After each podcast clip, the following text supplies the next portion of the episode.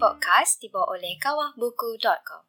Hai Assalamualaikum dan salam sejahtera bersama-sama lagi di dalam Teh Tarik Podcast yang ditarik khas oleh Kawah Buku. Masih di dalam Siri Menjadi Malaysia bersama Mat Koi, aku Azan Safa dan juga Iskandar Kamil dan kita ada penonton lain eh sebenarnya Ikmal kat di sana. Sebutlah nama. Hai Ikmal. um, pelajar SPM tahu ni. Oh, tiba-tiba nak ikhtiar kan. Uh, sebagaimana biasa, uh, kita akan um, memperkenalkan tentang satu buku, satu episod Hmm. dan buku bertuah pada minggu ini adalah Historical Fact and Fiction yang dikarang oleh uh, Sarjana Besar Syed Muhammad Nakib Al-Atas. Ah. Koi, Kena ni. Bila kau cadangkan buku ni kena dengan kita punya topik yang bersambung daripada minggu lepas yang tak habis-habis lagi iaitu tentang historiografi jadi ataupun buku pensejarahan. adalah buku berkaitan Ha, ini antara buku hari tu kita ada bagi contoh apa tu uh, buku Chia Bungkeng kan. Uh, Chia Bungkeng ni pun uh, satu bentuk historiografi pensejarahan. Yang ini ni satu lagi. Dan uh, historical fact and fiction. Uh, Syed Muhammad Nagib Alatas. Buku ni kalau siapa yang nak memahami tentang bagaimana uh, apa kajian historiografi ataupun pensejarahan dibuat, uh, ini adalah salah satu contoh lah. Uh, dalam buku ni dia mengkritik balik tulisan-tulisan oleh sejarawan yang juga merupakan pentadbir kolonial, uh, pegawai uh, penjajah yang menulis tentang sejarah Malaysia. Uh, jadi dia mengkritik balik lah. Kan?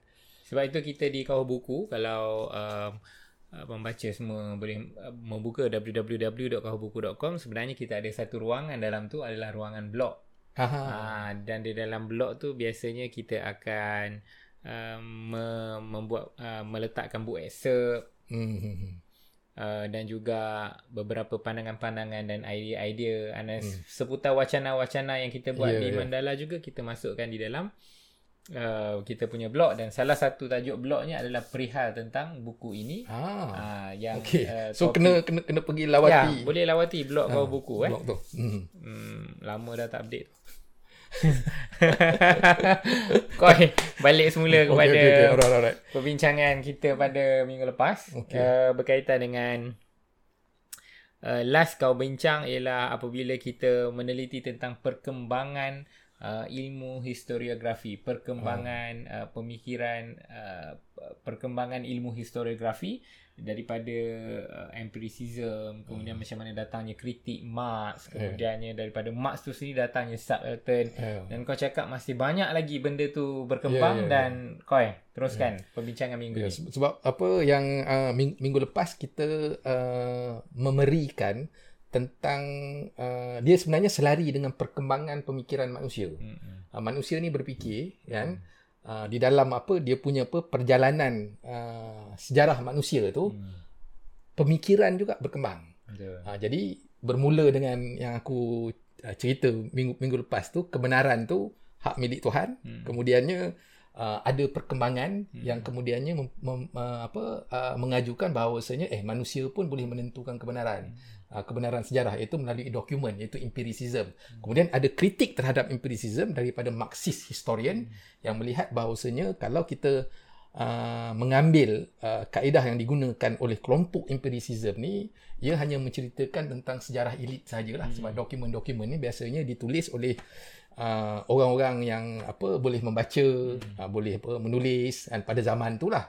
Uh, pada zaman tu orang yang uh, celik huruf ni uh, kurang. Uh, jadi ba- macam mana dengan sejarah mereka? Sejarah orang-orang bawahan. Hmm. Ha, jadi Marxist historian ni mengambil pendekatan salah satu da- daripadanya adalah untuk melihat bahawasanya sejarah ni uh, bukan hanya uh, sejarah elit tetapi hmm. juga ada sejarah yang lain daripada elit yang lain daripada apa yang tertulis dalam dokumen hmm. iaitu sejarah orang-orang bawahan yang aku bagi contoh dalam episod lepas eh. mungkin boleh letak eh, Iskandar eh, dekat apa tu uh, yang episod lepas punya aku ada terangkan tentang subaltern. Subaltern. Uh, history. Yang ini ni sejarah orang yang tidak mempunyai suara lah. Giving giving voice to the voiceless. Maknanya memberi suara kepada mereka yang tak punya suara. So selain daripada subaltern history dia pecahan daripada kritik terhadap apa uh, sejarah ni adalah sejarah elit. So kita ada sejarah ini adalah sejarah lelaki. Hmm. Itu kritik juga tu. Ha, sebab kebanyakan penulis-penulis ni pada waktu yang dulu ya, Hmm. di zaman yang mempunyai paradigma pemikiran yang sebegitu, lelaki diangkat. Jadi sejarah perempuan mana? So ada satu satu lagi apa cabang daripada kritik-kritik terhadap apa sejarah ni woman history ataupun Hmm. sejarah perempuan. Ha, sejarah perempuan. Kemudian ada lagi daripada tu sejarah petani. Sejarah buruh. petani. Petani. Kemudian sejarah buruh. Sejarah buruh. Kan?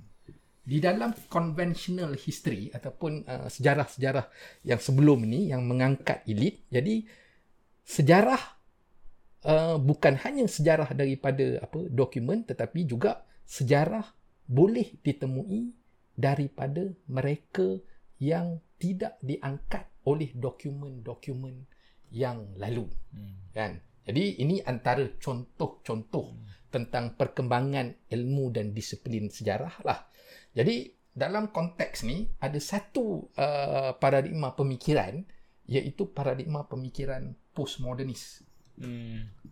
postmodernis eh? Hmm. postmodern lah. So postmodern ni aku rasa antara uh, yang memberi uh, semacam apa uh, kritik terhadap apa empiricism dan pada masa yang yang sama dia membuka jalan kepada uh, pengungkapan sejarah-sejarah yang lain. Hmm. Contohnya sejarah-sejarah sejarah perempuan, sejarah petani, sejarah buruh kan. Yang ini ni adalah kontribusi khususnya daripada orang panggil school of thought lah. Hmm. Maknanya daripada satu uh, uh, jalur pemikiran sejarah yang dipengaruhi oleh postmodern dan juga uh, Marxis lah Hmm. yang mahu melihat bahawasanya sejarah turut merangkumi mereka yang di bawah golongan bawahan rakyat bawahan uh, kumpulan terpinggir kan Hmm. supaya kita tidak menafikan juga bahawa mereka juga mempunyai sejarah Ha, yang ini ni adalah uh, salah satu daripada uh, apa tu perkembangan lah dan dan historiografi dan pensejarahan ini antara apa orang, orang kata subjek-subjek di dalam kajian pensejarahan yang memperlihatkan tentang uh, pelbagai perspektif lah dia cuba untuk mengangkat kepelbagaian perspektif di dalam melihat sejarah okey Right. Kau, kau pernah dengar macam Ha. um, kalau aku tak tahulah benda ni postmodern ke tak tapi Ha. macam post truth kan ataupun kebenaran itu uh, tidak mutlak Ha, tapi ha, ha. kebenaran itu kan uh, milik sesiapa sahaja yang Ha, ha. yang yalah pada perspektifnya adalah benar. uh, Jadi macam mana Kai? Itu itu termasuk dalam postmodern ke apa? Um, ni pandangan aku ah. Pandangan aku post-truth society ni adalah salah satu daripada fenomena yang tercetus daripada postmodern lah. Hmm. Uh, postmodern ni juga adalah satu fenomena Hmm. kan. Tetapi kalau dalam konteks kita Malaysia ni dia lebih rumit sikit. Sebab kita masih ada lagi unsur-unsur tradisional, kita ada unsur-unsur moden, kita juga ada unsur-unsur postmodern. Hmm. Tambah sekarang ni di dalam konteks apa media sosial kan. Hmm. Media sosial ni sebenarnya banyak orang membikin sejarah lah. Hmm. Membikin sejarah maknanya ada orang buat YouTube macam kita lah. Hmm. Ada orang menulis, ada orang uh, apa uh, buat Facebook contohnya yang popular uh, aku rasa uh, The Patriot eh.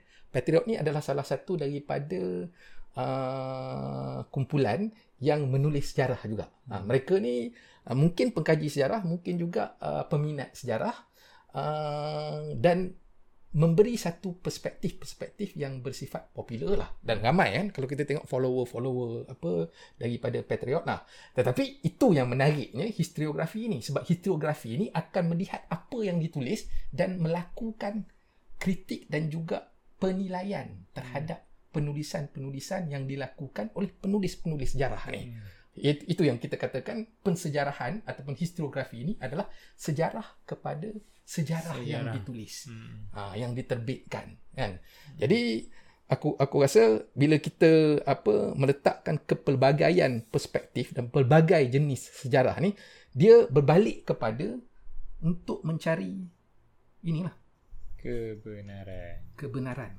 ha, kebenaran kan jadi kalau dalam postmodern ni dia melihat kebenaran tu bersifat relatif lah Hmm. Ha, satu bersifat relatif, kemudian satu lagi there is a multiple truth.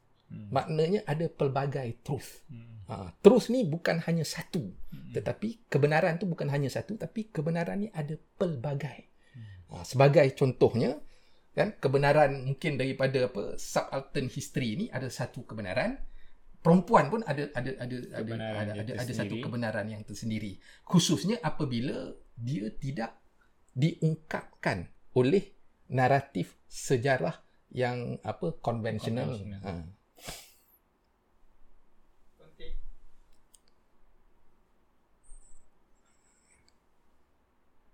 Kau nak sambung? Okey.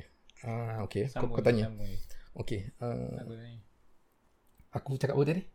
Uh, kau cerita pasal kebenaran itu milik uh, perspektif berbeza-beza ah, perspektif, lah. Perspektif berbeza. Ah, perspektif berbeza-beza. Dimiliki oleh setiap okay. kumpulan. Setiap kumpulan. Kemudian kau punya persoalan macam mana kita nak tentukan kebenaran di masa silam yang mana kita pun tak ada di situ. Hmm. Okey. Okay. Ini aku buka kan. Buka. Autofocus jangan lupa.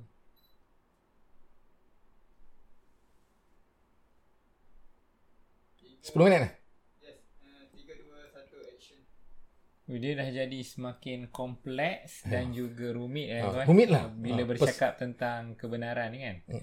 Cuma kau, yelah akhirnya kita balik balik kita nak bincang pasal menjadi Malaysia kan. Uh. Uh, macam mana kita nak menentukan kebenaran dalam keadaan uh, ini balik-balik pada basic dah kita hmm. nak menentukan kebenaran dalam keadaan kita tidak berada pada pada ketika itu betul kita tidak berada di waktu itu kita tidak menyaksikan keadaan kita tidak mendengar pun apa hmm. pada ketika itu tapi kita nak menentukan kebenaran tersebut itu yang aku rasa uh, kebenaran tu bersifat uh, uh, fragmented ataupun ada fragment-fragment kebenaran yang uh, tertentu lah. Hmm. Maknanya kita tidak dapat untuk uh, merangkul ke semua kebenaran sebab hmm. Sebab contohnya satu peristiwa tu kemungkinan hmm. ada banyak aktor. Hmm. Kan? Contohnya macam reformasi lah. Hmm. Yang kita nampak reformasi 1998 mungkin Anwar Ibrahim. Anwar Ibrahim. Uh, Anwar Ibrahim. Tetapi kita tak nampak kan orang-orang di bawah tu hmm. yang menggerakkan. Hmm. Kan? Siapa yang menggerakkannya? Siapa yang orang yang turun ramai-ramai berdemonstrasi pada tahun hmm. 1998? Apa sejarah dia orang? Hmm. Apa cerita dia orang? Jadi kita tak dapat semua. Hmm. Tapi apa yang kita boleh perolehi melalui kajian dan metodologi lah untuk mendapatkan kebenaran ni. Hmm. Maknanya yang bersifat apa uh, metodologikal lah. Kaedah yang kita gunakan tu maknanya perlu uh, reliable lah hmm. uh, perlu reliable ataupun perlu uh, apa keboleh percayaan hmm. uh, keboleh percayaan kaedah tu penting untuk kita mendapatkan uh, fakta tetapi fakta yang kita dapat tu kemungkinan kita tak dapat merangkul ke semua hmm. ke, semua kebenaran tapi kita mungkin merangkul fragmen-fragmen kebenaran uh, fragmen-fragmen kebenaran dan satu lagi kalau macam reformasi tu kira macam jangka masa yang macam dekat lah kan hmm. macam jangka masa yang dekat okay. iaitu 10 tahun ataupun 20 tahun yang hmm. lepas lah kan itu maknanya ada rekod apa hmm. semua tapi bagaimana kita nak mengungkapkan uh, apa tu sejarah yang ratus tahun dahulu hmm. ha, sebab tu dia di dalam historiografi juga di antara perbahasan di dalam historiografi ataupun pensejarahan ni ialah tentang bagaimana untuk kita mentafsirkan sesuatu peristiwa yang berlaku ratusan tahun dahulu dahulu tetapi untuk memastikan kita tidak ter, dipengaruhi dengan nilai kita pada hari ini pada hari ini hmm. betul ha, yang itu tu penting tu yang tu hmm. penting itu sebab ada satu ungkapan tu aku tak tahu siapa yang tulis ni mungkin Collingwood kot Collingwood ni adalah antara uh, sarjana tentang uh, history of ideas lah. hmm. lah uh, sejarah idea uh, macam aku cakap lah sejarah ni ada banyak hmm. kan salah satunya sejarah idea aku Collingwood kot dia kata all history is a present history hmm. uh, maksudnya sejarah yang lepas tapi ditulis oleh kita pada hari ini hmm. Tetapi kita kena memastikan bahawasanya bila kita tulis pada hari ini itu kita tidak menggunakan nilai moral pada hari ini ataupun hmm. kita punya persepsi ataupun paradigma pemikiran pada hari ini tetapi kita cuba untuk mencari apa nilai hmm. apa uh, pandangan moral ataupun apa sentimen apa pemikiran pada zaman itu. Okey, macam mana kau, ah, konteks. ah, konteks pada zaman itu. Okey, kau menggunakan satu istilah. Aku tengah tercari-cari tadi apa istilah dia, konteks. Jadi kita perlu memahami konteks pada waktu itu. Apa nilai yang dipakai. Jadi untuk mengetahui tentang apa nilai itu kita mungkin tak dapat nak mengetahui sepenuhnya Hmm. tetapi salah satu caranya kalau dalam apa uh, kaedah tu intertekstual lah Hmm. maknanya kita ada banyak teks-teks pada zaman yang silam uh, kita compare kan untuk mencari apa nilai yang Ah, diperkongsikan, uh, yang pada diperkongsikan ketika itu. pada ketika itu bukan pada ketika hmm. sekarang ni Hmm. uh, jadi itu mungkin sedikit sebanyak lah boleh apa memastikan kita punya kajian sejarah tu lebih orang kata hampir dengan ah, hampir kebenaran. dengan kebenaran lah. Kan? Menarik kau Aku rasa topik berkaitan historiografi ni kita dah tapau 3 episod. Episod 11, 12 dan episod 13. Aku tak tahu Cukup lah, cukup lah, cukup, Eh, cukup. cukup, eh? Sebab aku sebab sebab terlalu panjang sebab bila kita nak bincang tentang pensejarahan atau historiografi dia ada Azan, orang belajar historiografi ni, pensejarahan ni itu mungkin satu tahun lah. Dia hmm. ada satu kos ataupun hmm. apa kuliah yang khusus Hmm. satu semester ataupun satu tahun. Hmm. Kita nak buat dalam masa 15-20 minit saja. Ya, 15 minit. Kita ringkaskan je tiga episod. Hebat Ya. kau. Ha. Tapi kalau aku nak tambah lah, kalau aku nak tambah satu lagi, orang yang membuat kerja historiografi ni, contohnya macam buku apa tu, uh, Syed Hussein, uh, Syed Syed Nakib eh, ya. Syed Nakib Al-Atas ni yang kita perkenalkan yang, apa, yang kita perkenalkan tadi ni, kalau kita tengok apa dia punya aku yakin lah kalau kita tengok Jangan dia terconting mata Oh, tu kat aku. okay. Ah, oh, tutup, tutup, tutup. kalau kita tengok mungkin bibliografi dia mungkin banyak lah. Hmm. Ha, bibliografi dia mungkin mungkin ada uh, uh, banyak bibli- bibli- bibliografi dia. Sebab apa? Sebab untuk aku sebagai seorang historiografer, hmm. kau kena banyak baca. Ya. Ha, banyak baca. Sebab masa kita bincang masa episod yang yang pertama apa itu hari kan? Bukan hmm. pertama lah. Episod yang keberapa tu? Yang kita start uh, historiografi Episod ke-11. episod ke-11 lah, dalam episod hmm. ke-11 tu dan dia juga apa historiografi ni dia melihat ataupun pensejarahan ni dia melihat pelbagai perspektif Hmm. dan tafsiran hmm. perubahan tafsiran jadi maknanya apa jadi maknanya uh, dia perlu membaca Hmm. banyak aku bagi contoh satu eh aku contohnya Ya tapi betul lah buku ni uh, eh, eh, bibliografi dia dia tak letak di belakang macam biasa tapi dia Ah. melalui footnote-footnote. funuk-funuk dia Ah. lah. Ha, tapi aku aku yakin biasanya Ah, seorang ah, historiografer apa-apa. memang perlu banyak membaca buku sejarah Hmm. sebab sejarah ni ada tafsiran yang berbeza-beza. Jadi dia perlu meneliti setiap tafsiran yang ada. Aku bagi satu contoh eh. Ini ada dua buku eh. Ini nasib baik sebab aku baca kan. Hmm. Ini sul, sulah sul, sul, sul, Sulatus Salatin uh, yang di Selenggara selenggarakan oleh Muhammad Haji Saleh. Ha? Yang ini pula Suratus Salatin yang diselenggarakan Eh, oleh sama A sama Ahmad. Dua ni kalau siapa yang baca dia akan nampak ada perbezaan dia. Hmm. Kan? Jadi bila ada perbezaan tu, kalau dalam historiografi dia akan tanya apa motivasi dia. Hmm. hmm.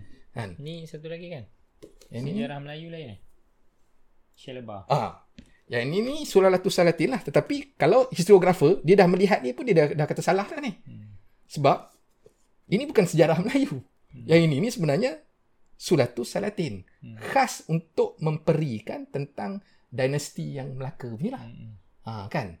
kan? Jadi dalam konteks ni yang ini ni ditulis uh, Syalaba lah. Hmm. Ha, sejarah Melayu ni Malay Annals. Itu terjemahan daripada Malay Annals sebenarnya Raffles. Hmm. Ha, jadi sebenarnya Raffles sudah membuat kesilapan. Ha, ini historiografer punya uh, fungsi lah untuk melihat ketepatan tu. Jadi aku nak ambil contoh eh. Kalau dalam yang yang ini ni aku tak tahu kenapa uh, Prof Muhammad Haji Saleh dia tak masukkan satu episod penting iaitu episod rasuah. Hmm. Maknanya sebelum Melaka jatuh tu ada uh, peristiwa tentang rasuah. Rasuah dalam kalau dalam ni ada. Hmm. Istilah yang digunakan untuk apa rasuah tu engkau tahu apa?